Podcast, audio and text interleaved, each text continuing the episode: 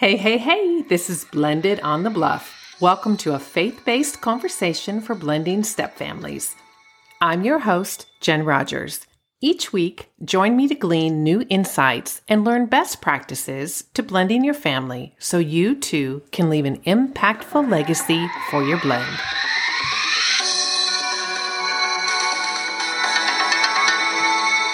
Have you ever met someone and known right away that it was going to be amazing. I love that. I love when you feel this automatic instant connection with someone. And that's exactly what I experienced when I met Megan Bottom. I read her book, Nana's Pearls. And I have to tell you, as I mentioned in part one of this podcast recording, that I just felt myself bobbing my head along in agreement with what the stepmom Tia in this story was experiencing when she received these pearls of wisdom from her maternal grandmother. As a stepmom myself, I have been given pearls of wisdom, which I have rejected. How about you? Have you ever been given a pearl of wisdom that you've rejected? Yeah, well, here's the great thing. Our God is unchanging and he is relentlessly pursuing us to be in relationship with him. And I'll tell you, in this interview that I had with Megan, we talked about so many different ways that God pursues us, so many different tools that he gives us the most important thing about this podcast and really the whole purpose of Blended on the Bluff is this that we connect with our kids. As step parents, there's an extra hurdle to create connection. Yet we know that all things are possible with God, and therefore, this hurdle of connection with a step kid is indeed possible. Take a listen in as Megan and I pick up where we left off last week. I'm so excited to have you join us on Blended on the Bluff.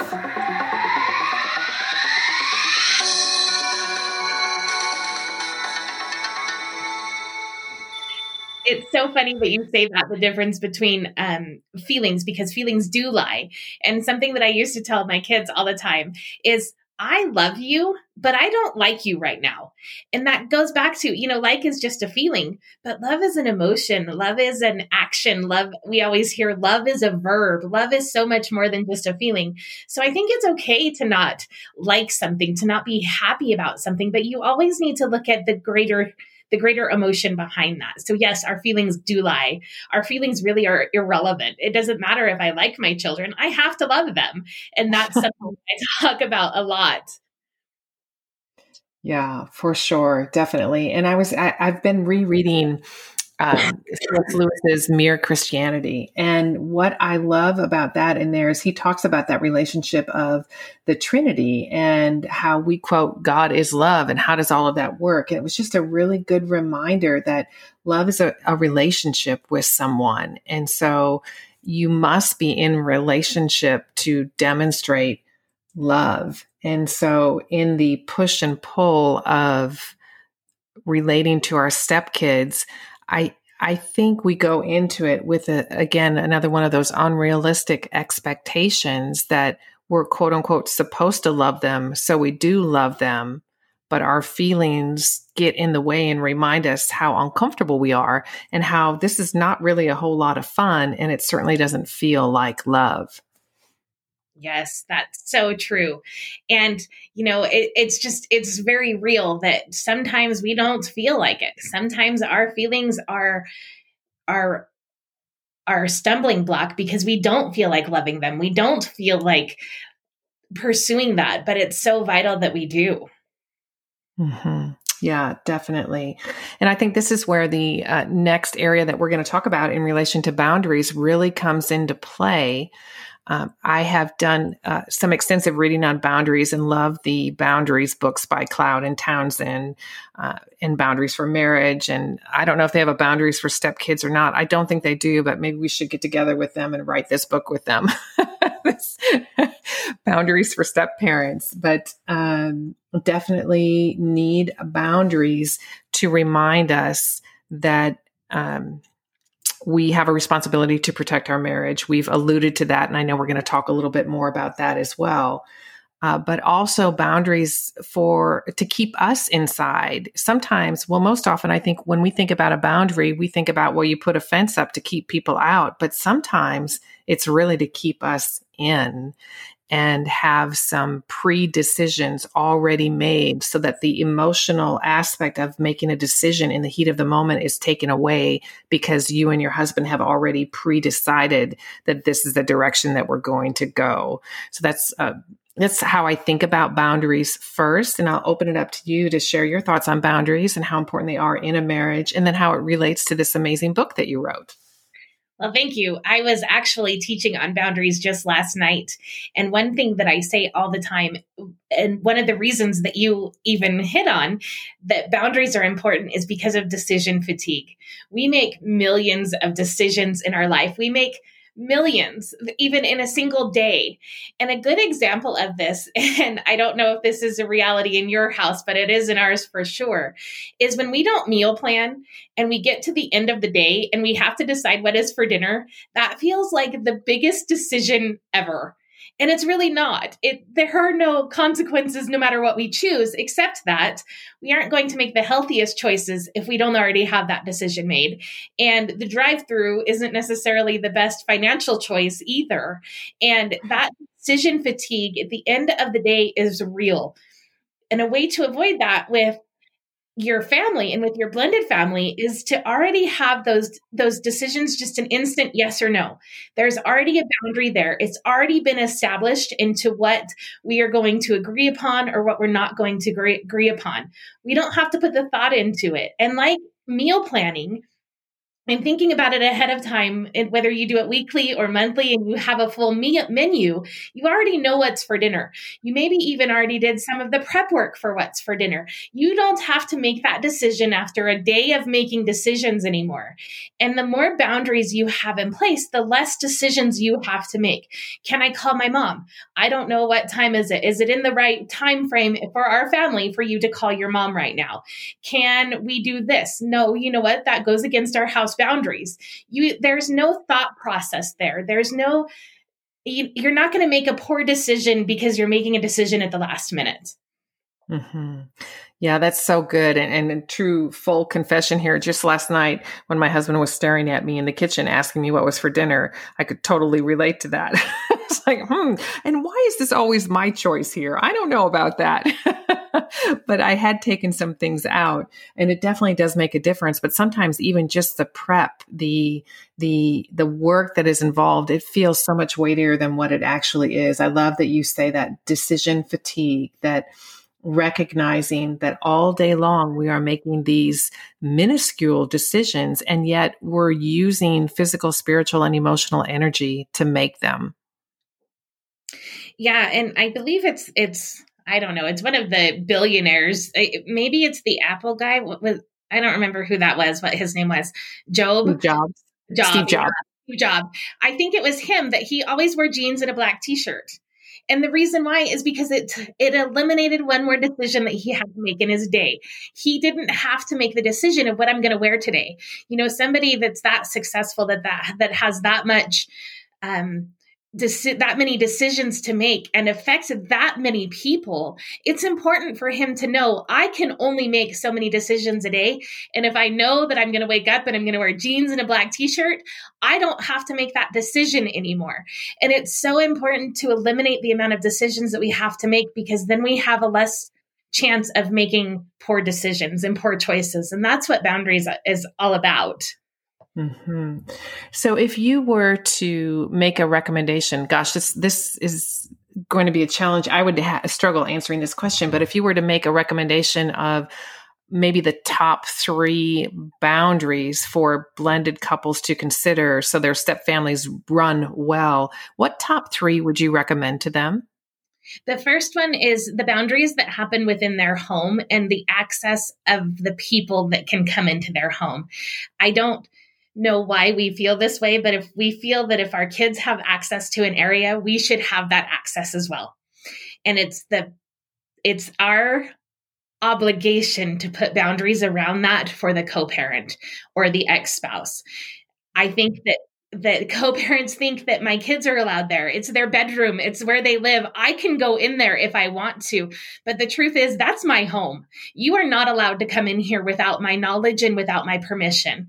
And I think that's so important to put that boundary up and to communicate that in a loving way to the kids because the kids are going to invite you know if they're excited about a new poster that they have in their room they're going to invite their their parent in to see it and you may not be aware of that or if if you know whatever the circumstances are the kids need to understand mom or dad is not welcome in our home without our permission.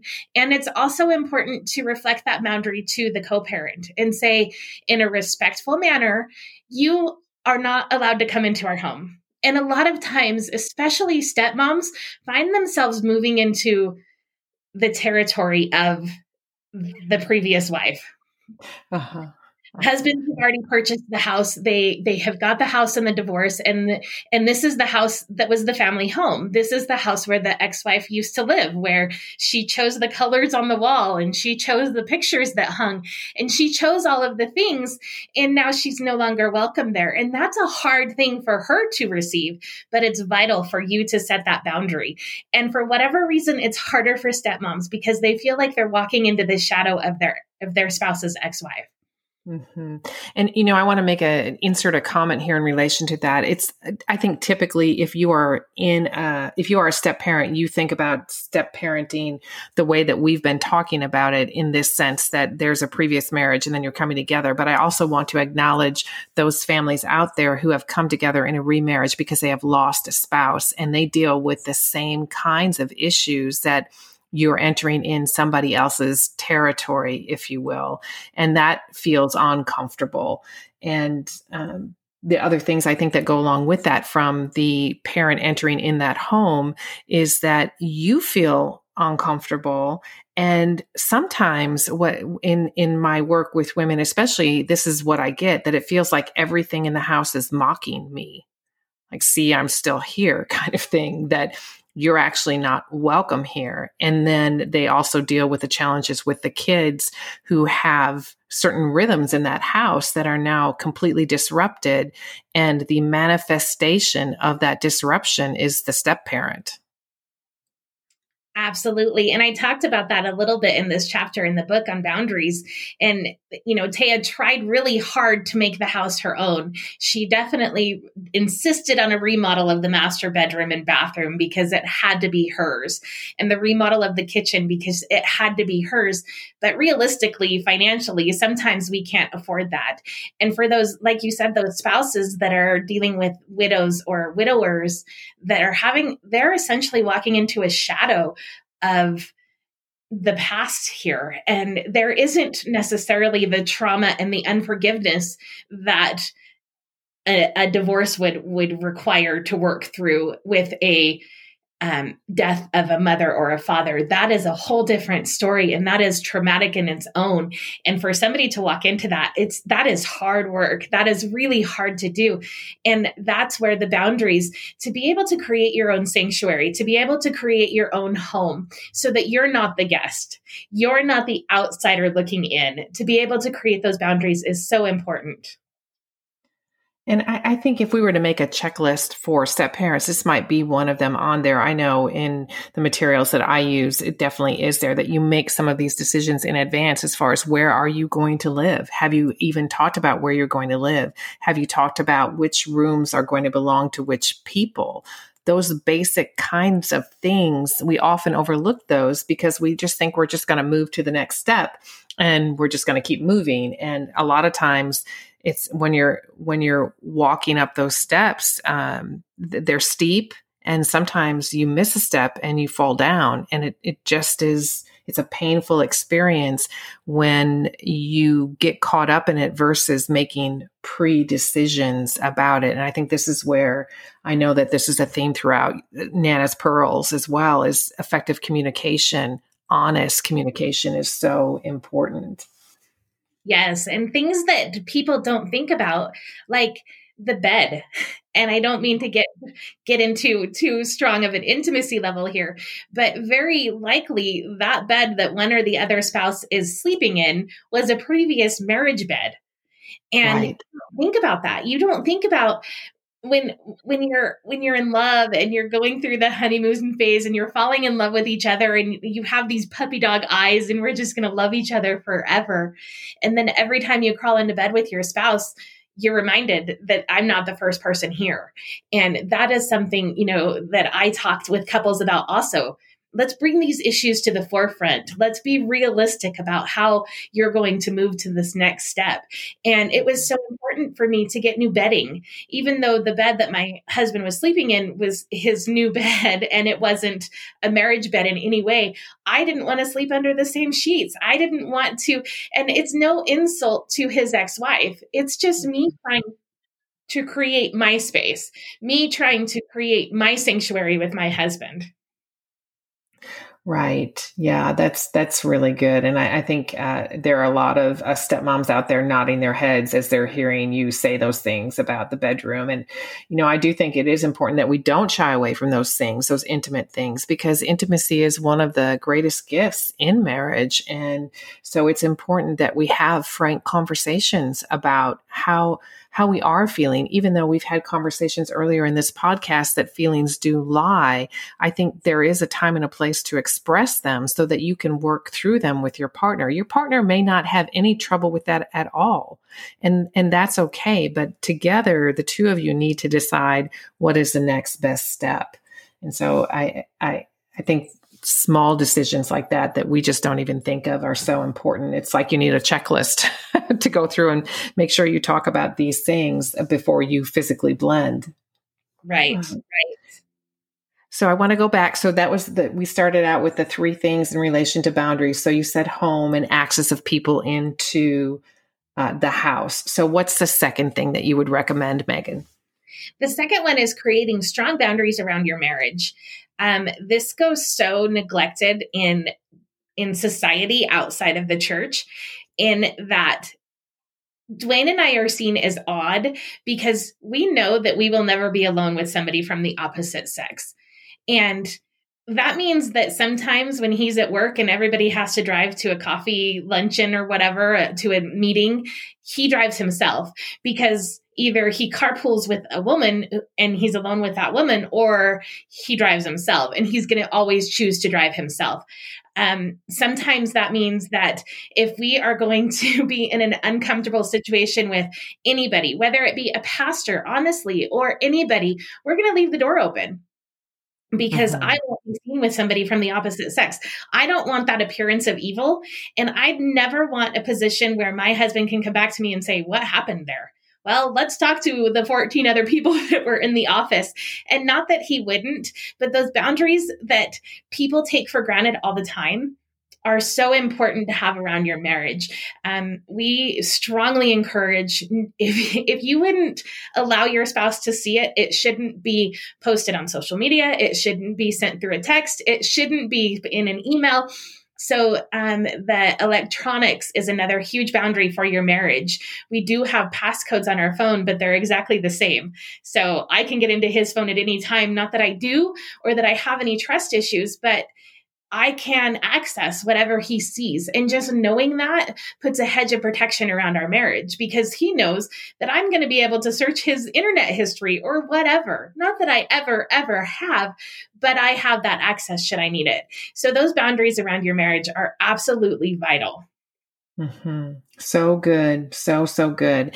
And I would say too that they will look different for different couples because again, we, we come to this marriage with different experiences. And so I think the idea here is just to have compassion for one another in those areas that may be triggers for us, especially if you come from a marriage where things were hidden on social media or relationships occurred on social media. So there are lots of trigger points here that can only come out when you sit down down and communicate with one another and ask this very important question How are we going to create a strong boundary around our marriage? So that's really good. Thank you so much for that.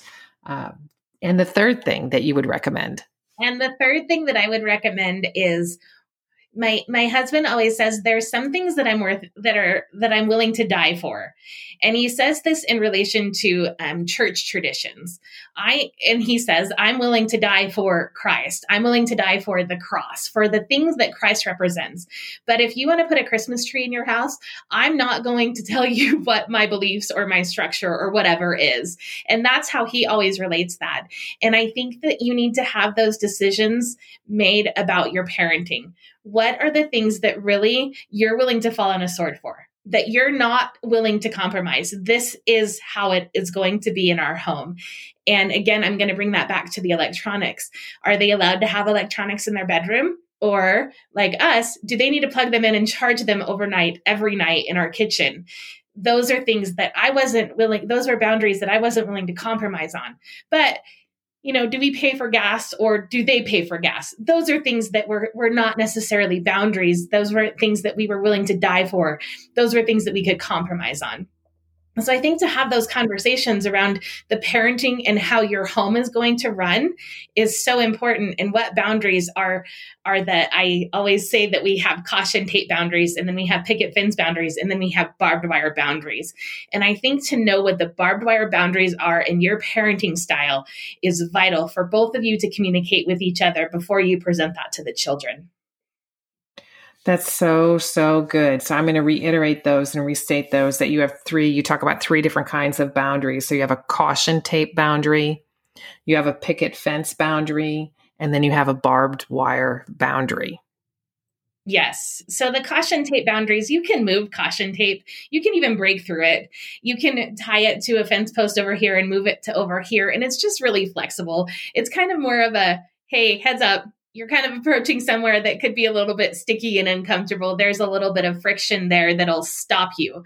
A picket fence boundary still has it's pretty it's pretty secure. It's not going to move, but there's still exceptions. You can climb through the slats if you need to or even maybe even jump over the fence and it's not going to hurt you to do either of those things, but it's it's pretty secure. And then the, then the barbed wire boundary, the thing with that one is if you cross it, it's going to hurt there's some major friction there and it's going to hurt. But the thing is, is that to get on the other side again, to get on the side of trust and establish that boundary again, that's going to hurt also.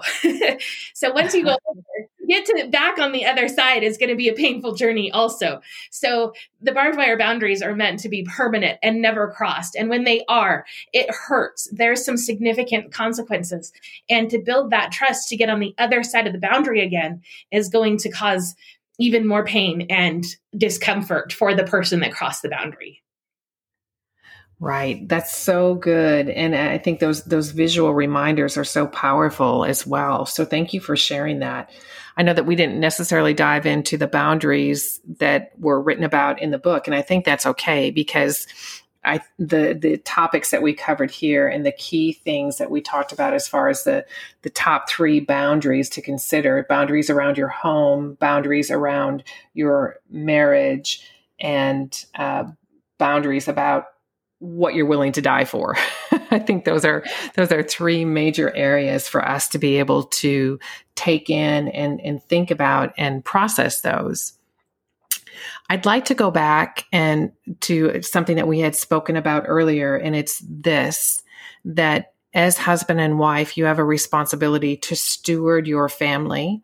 You only have your kids for a short time and whether they're your biological children or your stepchildren or your adoptive children. I mean, blended families come in all shapes and sizes. Foster families are blended families. Adoptive families are blended families. So they, they look a lot different and the players within those on the team, they are different, yet a lot of the challenges are at play regardless of how you come together. It is definitely not the Brady Bunch. for sure. Um, so when we do come together, I think being in this marriage and directing the household, there also needs to be a strategy for how you're going to bring in the kids. And what I mean by that is what role do they have? How much say do they have when we're establishing boundaries? And I'll give a little scenario and then I'll let you chime in and, and give us some of your your pearls of wisdom here as well. Uh, but as far as the transition, so my personal situation is every other week. So the kids are 50 50 custody.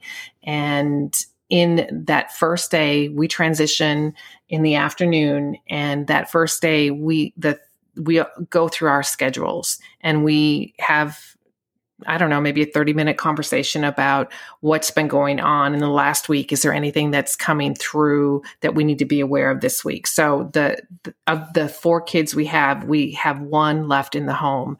And so he's a sophomore right now in high school. And so it's just the three of us and having that conversation about what do you have going on this week? What kind of team events do you have? School events, uh, youth group events, all of that. And then we also let him know of any irregularities in our schedule as far as what's going on with us. So, recording a podcast, I would let him know, hey, this is a window of time that I'm going to be working. And so I'm going to ask you to keep a level of quiet.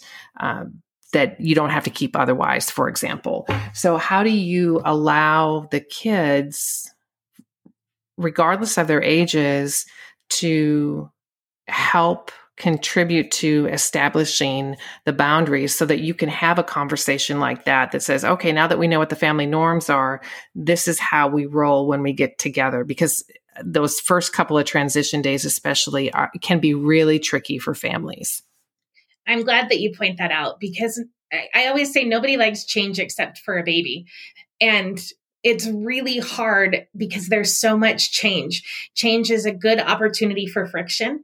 And I would I would encourage new step parents to put themselves in the role of their children. So imagine having to move your home every week. Move where you sleep, move where you eat, move just physically where you where you go after school, move all of that. And then you also the rules change there's new rules, there's different rules, there's new expectations, there's different expectations.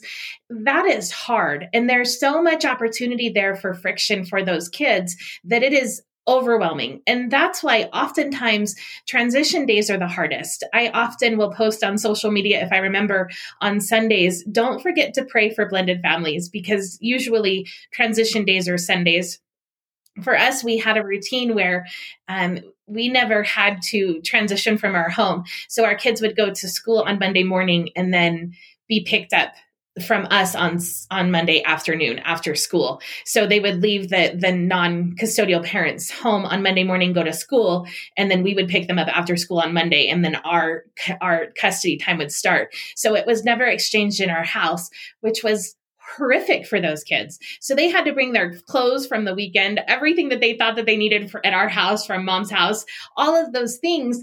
But the judge thought that that would eliminate some conflict from us with the co-parent, which was ridiculous. And once they were able to drive, they always came to our house on Monday morning and dumped everything out and then went to school. So it it really was a little bit friction there I love your guys' idea of doing, I would call it a business meeting every day during the transition. I mean, every week when you have that transition of doing a business meeting. This is our schedule. This is what's going on. This is what's next. Um, we noticed, especially once our oldest started working, that was even more overwhelming because we had gotten used to her being an extra vehicle to transport the rest of the kids. And now she has a work schedule that she has to follow and, and having that communication and also those boundaries I encourage you to use the the caution tape and the barbed wire and the picket fence boundary as vocabulary when you guys are communicating. You know, this isn't really a caution tape boundary, so there can be exceptions here. What are your thoughts on this? You know, and no, I'm sorry, but this one's a barbed wire boundary because it's important for your protection. We always have said, and I can't get take credit for it. Andy Andrews is a huge mentor of mine and I follow everything that he does. I absolutely adore Andy Andrews. And one thing that he says so often is our goal is not to raise good kids. Our goal is to raise good adults. Our goal is to raise contributing adults to this society. Our goal is to raise disciples that will preach the name of Jesus. Our goal is not to have good kids. So if we're expecting them to be good in our house, that's trying to put an expectation around them that honestly we can't even maintain because we need to be able to come home and scream and get caught up in our feelings and have a sanctuary. So if your kid is being difficult during a time of transition, you need to show them grace. You need to say, I know this is hard. I know that you are experiencing this transition. How can we help you in this time? And then go into the business meeting of what do you have this week? What's going on in your world? What's happening for you and give them that respect that they get to put in their say as well. It's not just a matter of they're just along for the ride for the week that they're with us and they just march in step with our schedules, but it's a matter of now our schedules change around them as well around the, them as well. One thing that we did in our blended family was they understood that we had a date night every week. Thursday nights were our date week, date night. And they were that was a barbed wire boundary. We didn't we didn't make exceptions for that very often. And they understood that. You know, if there was a volleyball game or a football game or a practice or whatever that we were going to miss because we were taking our date night, we didn't feel guilty about that because we were there the majority of the time. We did show up when we were available, but Thursday nights were sacred to us, and our kids knew that. Another barbed wire boundary was youth group. You guys will be going to youth group. I really don't like the parents that use that as a punishment that are like, well, if you don't get your homework done, you're not going to youth group, because that's not how we want adults in society to treat church. That's not how we want adults in society to treat their obligations to their church family. If you don't get your job done, you don't miss church on Sunday morning. You still go to church. So those are all things to keep in mind when you're setting the boundaries for your kids and communicating it to them. Those are such great things that you mention. And I and I I love the the the sacredness of when you you've used that word several times now in our in our conversation at, at the most appropriate moments. And I, I think it teaches the kids that hey, this marriage is important and we are investing this time. And I think it goes also to what we were talking about earlier as far as emotions that there, this is not an emotional decision. You're not going to throw a tantrum because we're going to go on a date night, for example. Uh, you know that you will need to rearrange your schedule so that you can meet this priority. And I, I think that that demonstrates what we value, what what is most important for our family to to do to choose so that we can as parents raise good adults so that we can raise disciples. I love that you said that. It's so wonderful to think about it from that standpoint that we again we just are parents in this way for a short amount of time. And for those if you're a parent out there struggling in your blend right now I, I just want to encourage you if you can just take a deep breath and let it go and focus on what's going right. Because I know that there is amazingness in you as a step parent. I also know that many of these issues are weighty. I know many of you are dealing with the different rules in different homes. I know some of you are dealing with parent alienation. I know that others of you, you're just, you just want out. Like you've had enough of this because nobody understands. And yet I just, I, I want, I want you to hear this from both Megan and I that we understand the pain that's involved in blending. We understand that it takes a significant amount of work and commitment, but the work is good work. And if you believe in Jesus, you know that He has already prepared this work for you to do. That you being in a blended family, uh, God didn't wake up and say, "Oh, I'm surprised they they got blended." no, He knew. He knew you were going to struggle. He knew you were going to question things. He knew you would want to exercise it away, drink it away, sleep it away, run away. He knew all of those things. And yet he's calling you to this right now, this point in time in your life to be the parent that he is asking you to be right now. And so if your kid is 12, in 10 years from now, that kid's going to be 22. So it's not going to be this 12 year old state that you're in with your stepchild right now that you may be struggling with.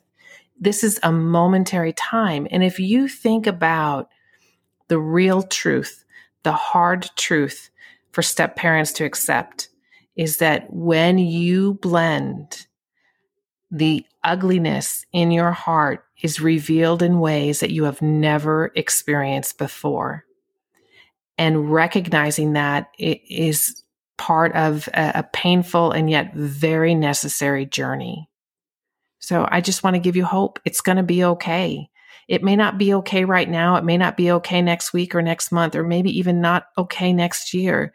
But surely there will be moments where it will be really, really good. Megan and I encourage you to grab onto this key of grace, of forgiveness, and to put the key into the lock and unlock the cage, the prison cell, and allow yourself to be curious versus being judgmental in your relationship with your kids, all of them, biological and step. Give yourself permission to actually enjoy them. I'll tell you, if they leave their clothes on the floor for the fifth day in a row, the world is not going to end. Yeah, you're not going to like it. And yes, it may violate one of those caution tape boundaries. But at the end of the day, does that kid know that you love them? I say this to you as a stepmom who has failed, who has wounded her stepkids and has learned and accepted that the mistakes that I've made I, I don't want to repeat them. And Megan and I are here because we want you to make a decision that invests in your family. Reach out to people who can help you nurture your blend. Reach out to people that can help you establish boundaries. Reach out to people who can mentor you. And if you are a pastor of a church and you do not understand that about 40% of the families in your pews are blended, then there's a lot of work to be done here. So I want to encourage you as a pastor to seek opportunities to integrate blended family ministries into your churches. Because if these marriages fail, you've you've got more split in the church and we know that there is way too much division in the church and God calls us to unity. So we have this amazing opportunity to demonstrate how we can minister to blended families, how we can have an impact on our community, how we can prevent re-divorce, how we can help people leave a legacy for their step families. Megan, I'll let I'll let you jump in here before we sign off today. Just really quickly, I strongly believe that the way of the nation is the way of the church. The way of the church is the way of the family, and the way of the family is the way of the marriage. And right now, this nation's marriages are failing, and it's time for the church to start supporting the marriages. Um, by statistically our kids that have experienced divorce will do, they have a 70% chance of divorce themselves. That is the definition of a generational curse. And it's time for us as believers for us as experienced people that can be there for these families to rise up to rise up and tell them i hear you. I hear your hurt. I see you. I see your frustrations. What can we do to help you what can we do to end generational curses so that the family in America, the cha- the face of the family in America can change to a healthy, successful marriage? Our kids, by nature of divorce, have seen devastation. They have seen exactly how a marriage is not intended to be. Our kids have seen that. It's time for us to be the example it's time for us to raise up and be that example. Dwayne and I want to be the people that we needed 10 years ago in order to have a successful blended family. We want to be the people that will have the hope for you, that will get you to that other side.